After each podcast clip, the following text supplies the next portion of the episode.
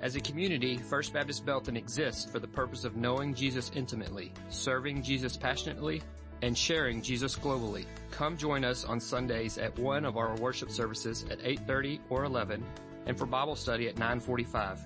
We hope today's message encourages and strengthens your faith in God.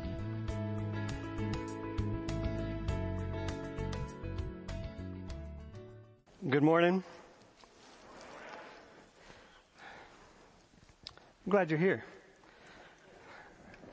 It'd be awkward if you weren't, I guess. Um, you know, uh, last last Sunday was crazy. Uh, we weren't sure whether or not to shut down, to, to close up shop, and we did uh, decide to do that. And I'm so thankful for Logan Reynolds, who uh, was able to to preach in in my place last week, and uh, I thank him for that. The sermon that I had prepared for last week was on core value, uh, unity and diversity. That particular sermon has now been moved to March 7th, and that'll be our last core value that we preach on. It's, it's great that that particular sermon actually will be on March 7th, unity and diversity, because that evening, uh, on March 7th at, at 5 p.m., we'll be having a, a family meeting uh, that night uh, to, to talk about the hilltop and the direction that we are headed uh, with our move to the hilltop.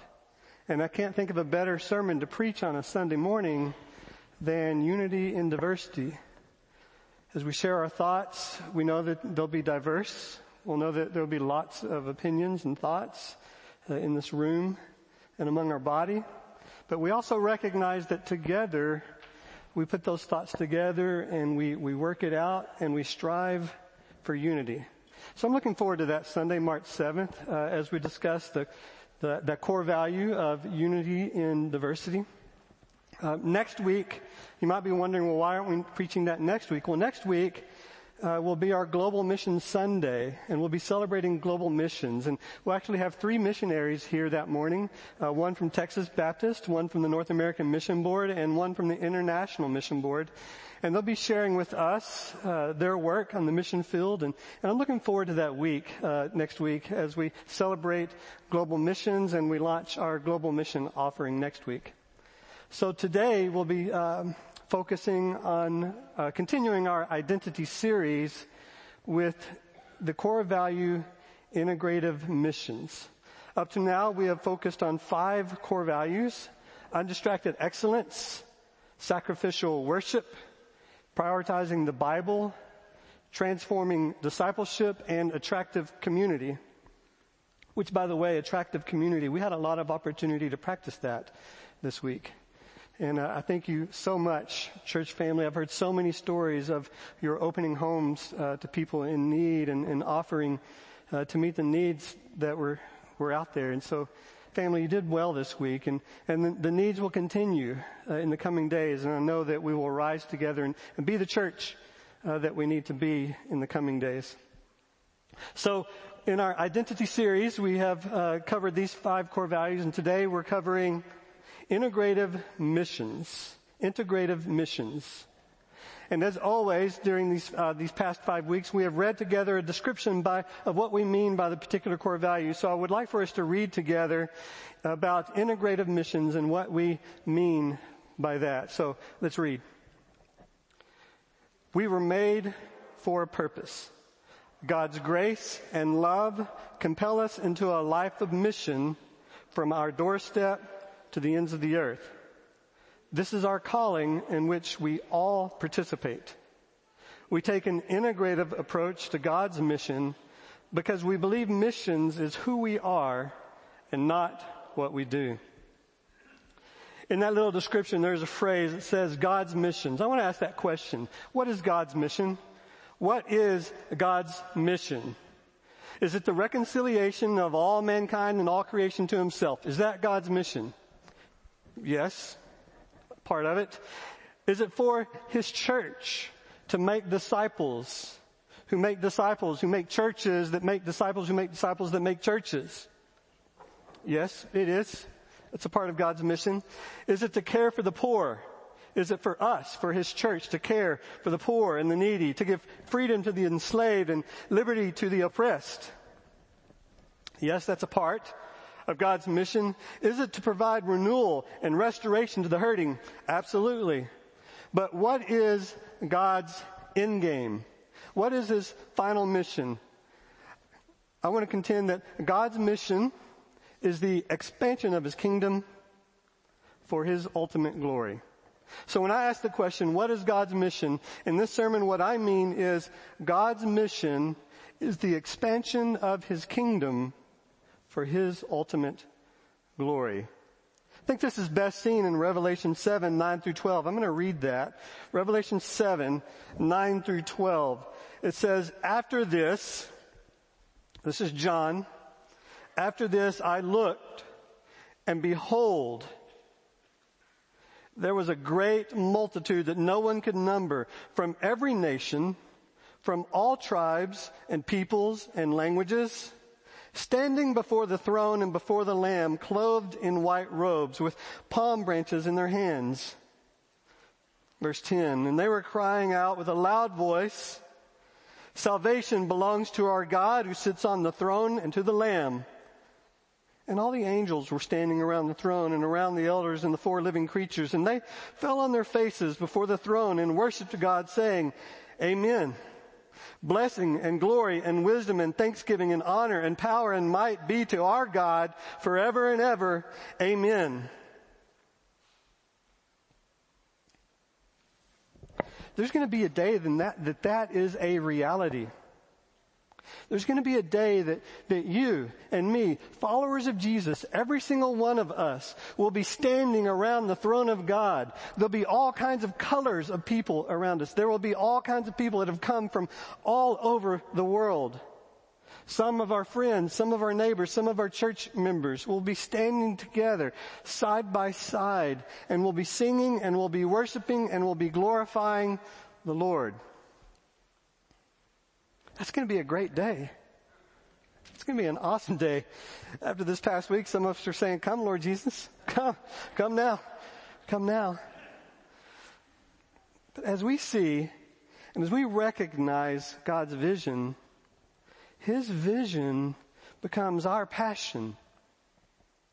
Our passion is to, is for Him, is for Him to receive the glory that is due His name and that's going to be from every tribe and every tongue and every people and every nation. So everything that we do in missions is to that end. So, how do we, how do we participate in God's mission? As individuals, our supreme goal is to glorify Him. As individuals, our supreme goal is to glorify Him. If that is our end goal, we will not be able to separate our spiritual lives from our personal lives, our work lives, our relationships, the way we value our families, the way we entertain ourselves, the way we spend our money, the way we relate to others or treat our bodies, the hidden attitudes of our hearts. None of these things can be compartmentalized or tucked away in hidden corners. As followers of Jesus, it is our desire to glorify Him in every area of life, or at least it should be. When we as individuals pursue this end and when we come together as one body of believers at First Baptist Belton, we will be a church on mission with God to reach all of those who so desperately need Him. And ultimately, bringing Him glory. As the church, how do we participate in God's mission? Another way to ask this question is, in light of God's mission, what is the church's mission? And this is where we insert our core value, integrative missions. When a church sees missions as a part of its core value, who they are, that church will be on mission with God. And that's my introduction. So Acts chapter 1. Acts chapter 1, turn there. Acts chapter 1. Here's our text for the day. Acts chapter 1 verses 6 through, uh, 6 through 11 and then Acts 28, 31. Acts chapter 1 verses 6 through 11 and Acts 28, 31.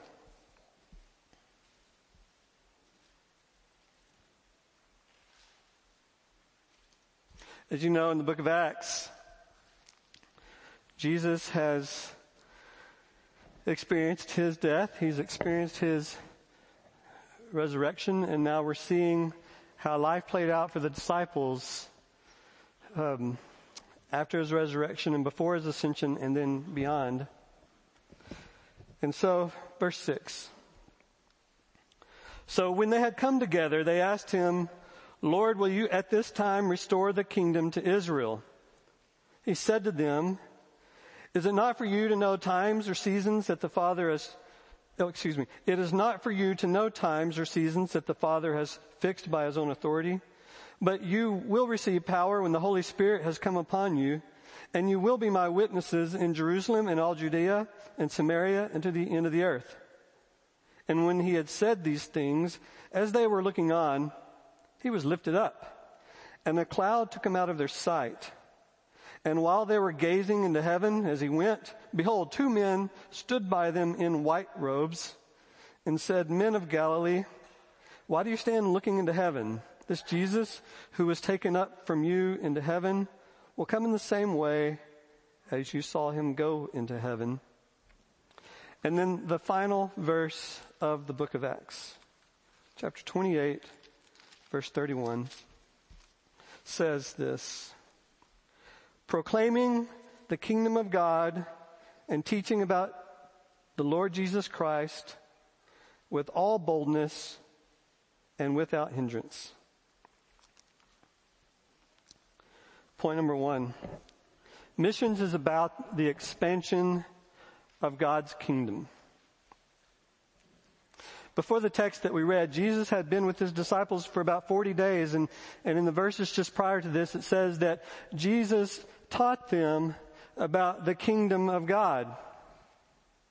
So Jesus was teaching them about the nature of the kingdom of God and, and as you know, uh, the, the Israelites, they had an idea of what the Messiah would provide, and it would be some type of geographical, political, military uh, overtaking of the region, and, and Israel would be a strong nation again. That's what they were expecting out of a Messiah. And Jesus had died, Jesus had been resurrected, and he was teaching them more about the kingdom of God, trying to reveal to them uh, what what the kingdom of God would mean. And, and we can see from our scripture in, in verse six that they still didn't quite understand. They, they were ready for the kingdom of God to be restored right then, right now, in the form and in the fashion that they had understood it was supposed to be. But Jesus said, no, that's, that's not quite right. That's not, that's not what he was teaching we can gather from what Jesus taught about the kingdom of God. Uh, you see, in Matthew 4:17, Jesus began his ministry, and one of his earliest messages was, "Repent, for the kingdom of heaven is at hand." What we learn from Scripture, and it's, it's just easy to see from this side of history, that the kingdom of God has a couple of different aspects to it. It has the aspect of, of nowness the kingdom of God is now. But there's another aspect of the kingdom of God that is not yet. So it has a now, but not yet aspect. The kingdom of God, the rule of God is now. When Jesus came and lived and died and was resurrected, he ushered in the rule of God into the hearts of mankind. This, this kingdom of God was instituted in a manner much different than expected. Instead of a political or geographic rule, God would rule over the hearts of mankind. The kingdom of God is not yet now destroying human rule or supplanting it. It is not now abolishing every sin from earth the kingdom of God has come quietly. It came secretly. It didn't draw attention to itself, but it worked among the people. but not necessarily recognized among the crowds. The kingdom of God now offers the blessings of God's rule. It's delivering people from the power of Satan and sin. The kingdom of God is an offer. It is a gift. And it can be accepted or it can be rejected. That's the kingdom of God now. The kingdom of God, not yet. The full reign of God is yet to come. There will come a day when human rule on earth ceases to exist. There will come a day when Satan no longer roams here and there, but will be cast into the deepest parts of hell. There will come a day when sin is no more, totally abolished. There will be a day when God's reign on earth will be as pure and powerful as it is in heaven. And missions is about the expansion of God's kingdom as God's rule spreads from heart to heart. How does the church play a role in that? Through missions. Point two, missions is impossible without the Holy Spirit. In verse 8, Jesus said, you will receive power when the Holy Spirit comes on you.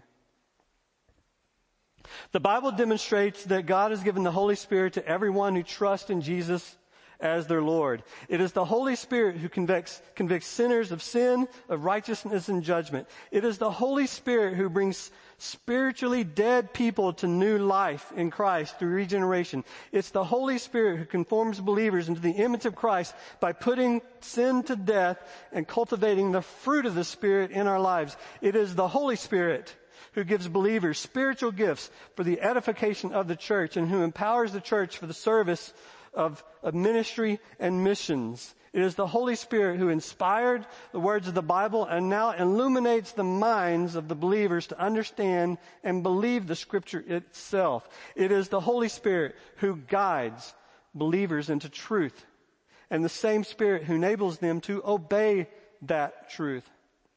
Apart from the presence and the work of the Holy Spirit, there can be no Christian life, there can be no Christian ministry, there can be no Christian missions. Missions without the Holy Spirit is like throwing a firecracker at a brick wall and trying to break it down.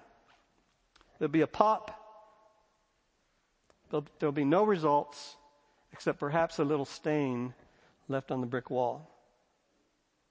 Missions without the Holy Spirit is useless. Missions without being guided is unfruitful and damaging. Missions without the power of the Holy Spirit can be harmful. So the church and missionaries trust the Holy Spirit to lead where God desires and grants wisdom and strength and power for the work he has. Point three. Missions is across the street and around the world. Verse 8 again says, You will be my witnesses in Jerusalem, in Judea, in Samaria, and to the ends of the earth. I want you to take note of these last two points. These last two points. You will be filled with the Holy Spirit. You will be my witnesses. These last two points are not commands. Jesus didn't say here, hey, be filled with my Holy Spirit in Acts 1-8. He didn't say, go be my witnesses in Acts 1-8. Jesus said, you will be filled with the Holy Spirit. And Jesus said, you will be my witnesses. These were not commands, they were predictive. Jesus was saying, this is going to happen. You will be filled with the Holy Spirit and you will be my witnesses. It is a done deal. We are God's witnesses. It's who we are. It's not what we do. It is who we are. Jerusalem, Judea, Samaria, the ends of the earth. You know, you know the old rigmarole. Belton, Texas, United States, the rest of the world. It's kind of easy to think of this in geographical terms. Let's put it in cultural terms. Our Jerusalem. We are to be missionaries, we are to be, have missions in Jerusalem with people those we are most comfortable with, those who are most like us. They look like us, they talk like us, they like the same foods, enjoy the same creature comforts. Missions in Jerusalem. Missions in Judea. Perhaps we do have to travel a ways away, but we go to those places and those people are much like us. They look like us, they talk like us, use the same vocabulary. You could go to a restaurant there and order food and you're going to get exactly what you thought you ordered. You can give your coffee order and they'll make it just like you say it.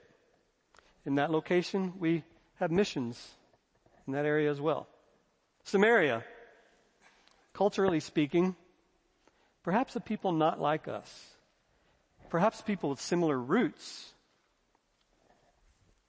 But these people, maybe we value a little less. If we could be honest with ourselves. These people maybe we have been frightened of most of our lives. We don't want to be with these people. But Jesus sends us there. We are to be missionaries there. We are to share the gospel there. The ends of the earth. Here you're crossing cultural barriers. The language is different. The dress is different. You order something with no spice and it still burns your flesh and melts your teeth. People look different. They walk different. They sound different. The sounds are different. The world looks different. Yet Jesus sends us there because there's something awesome and incredible about crossing that cultural barrier and sharing the Lord of the universe with people.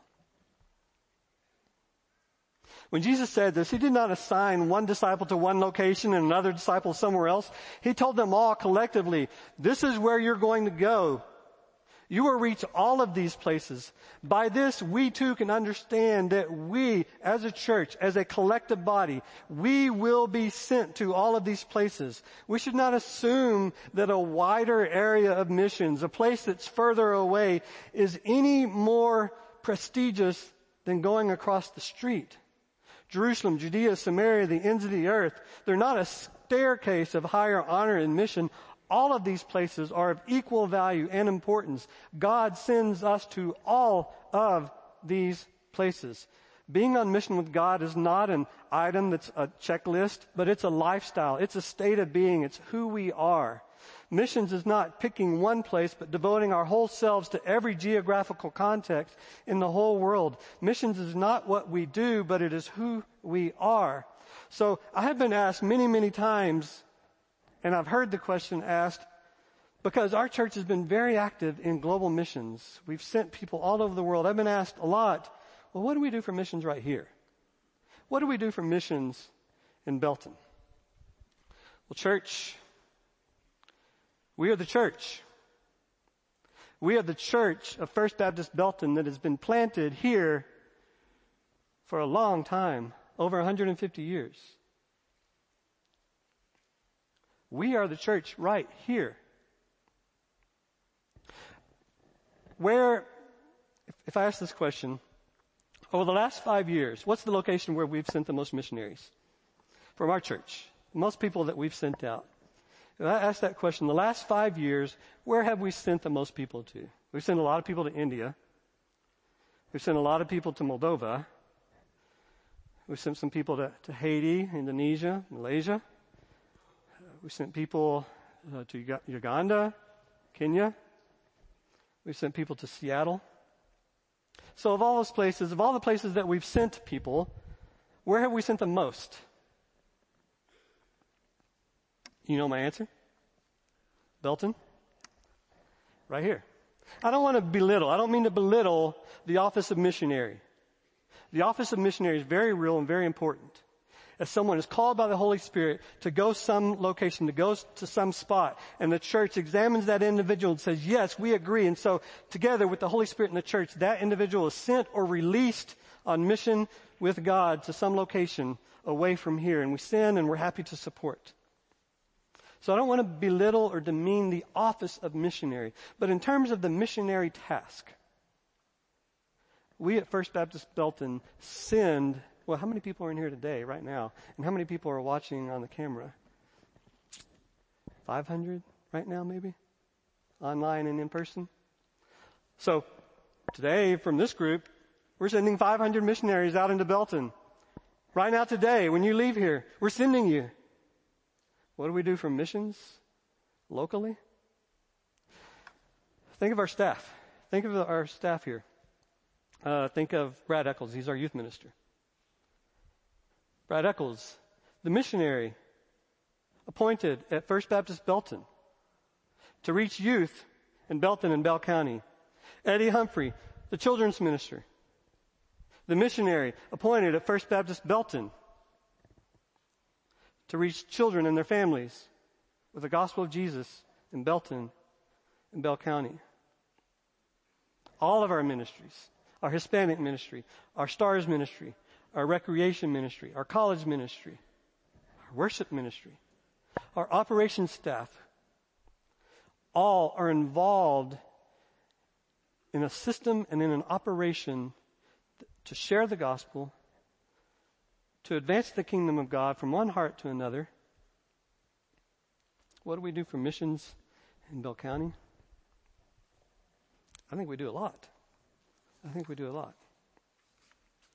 Missions is across the street and around the world. Point number four missions will not last forever. Missions will not last forever. Verses 9 through 11, I'll reread them. And when they had said these things, as they were looking on, he was lifted up, and a cloud took him out of their sight. And while they were gazing into heaven as he went, behold, two men stood by them in white robes and said, Men of Galilee, why do you stand looking into heaven? This Jesus who was taken up from you into heaven will come in the same way as you saw him go into heaven. This same Jesus. As followers of Jesus, we have been gifted a finite amount of time to accomplish God's mission. Though we long for the day of Jesus' return, we also recognize that there is a lost and a dying world. So when we say flippantly, come Lord Jesus, we recognize that if Jesus were to say, okay, I'm coming, there is a lost and there is a dying world that will no longer have the chance to say yes to Him.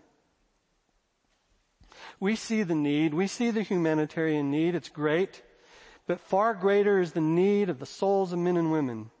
Because that moment, that moment when Jesus returns, it'll be too late for anyone else to say yes to Jesus. The moment to receive Jesus could end at any time. There will come a day when the gospel of Jesus is no longer preached. That time will have passed. Missions will not last forever. If you're in this room right now and you do not know Him, you've never embraced Him, you've never accepted Jesus as your Lord and Savior, you have never placed your hand in His, you have never crossed that line of faith, there will come a day that it is too late. It will either be at your passing or when he returns. And I beg you, I urge you, take care of that today. Jesus wants to love you. Jesus wants to know you. Jesus wants to embrace you. He wants to forgive you. He wants to give you life. He wants to give you purpose. Because the reality is missions and the expansion of the kingdom of God will not last forever. Because there will be a moment when his kingdom is totally fulfilled. The last point, missions is unhindered. In Acts 28:31, Paul was in prison. Paul was in prison. He'd been in Rome a couple of years now. And it says while he was in prison, he proclaimed the kingdom of God. He taught about Jesus. And he did it boldly and without hindrance. And he was in prison. He was in prison. And he proclaimed the kingdom of God. He taught about Jesus boldly and without hindrance. I love the very last word in the book of Acts. I think Luke, the author, probably used this word on purpose. In Greek, the word is uh, akalutos. Akalutos. You don't have any reason to know that word, that Greek word. I just like saying it. Akalutos. It doesn't mean anything to you. You don't even need to write it down. Because in English, in English it means unhindered. So the very last word, the very last word in the book of Acts, as the gospel has been spreading from Judea, from Jerusalem to Judea to Samaria to the ends of the earth, the very last word, and I think Luke did this on purpose, the very last word is unhindered. The gospel of Jesus Christ and missions is unhindered. It cannot be stopped. Don't you want to be a part of something like that? Aren't you ready to be a part of something like that? Missions cannot be stopped. We can proceed in an unhindered fashion. The advancement of the kingdom of God cannot be stopped, and we get to be a part of it. That's why it's one of our core values. And that's why we call it integrative missions. Because as you think about our church and our ministries, we have our siloed ministries or our vertical ministries. We have youth ministry, children's ministry, preschool ministry, college ministry, Hispanic ministry, stars ministry. These things are, are vertical ministries. But then we have missions. They're horizontal. We have worship. It's horizontal. And as, as missions, it crosses the age spans. It crosses all peoples in this room. Are you on mission with God? Do you want to be? I think you do. I think we all do. Lord, we love you. We love you so much. We thank you that you have a mission, you have a vision, you have an end game. And we thank you that we can be just a very small part of that. And Lord, where you send us, whether it is across the street or around the world, we'll go. It could be my family member. It could be my neighbor. It could be my coworker. It could be someone across this planet that I don't even haven't even met yet. But if you send me, if you send us, we will go. And Lord, whether a child in here is five year old, five, year, five years old, or ten years old, or fourteen, if they know you, they have a story to share. And I pray they would. Lord, whether someone in here is single or married or married with children, or their children are out of the house or have grandchildren, we thank you that you're not done with us. As your children, we have a story to share and we thank you for that. We have our own story of how you brought us to life and we have your story of how you brought life. So, Lord, as we consider you this morning, I pray for those in this room who do not yet know you, and I pray that you would give them the strength and the courage to respond to your calling today.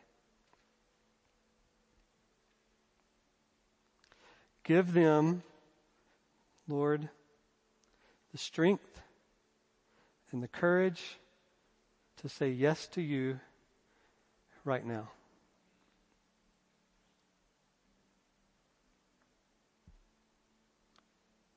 In the name of Jesus, I pray. Amen. Let's please stand together. And I'll be down here at the front. And if you would like to talk to me about knowing Jesus, I'd be happy to receive you. We can talk about it. And I can hand you to a staff member here, and they'll walk you through those steps of knowing Jesus.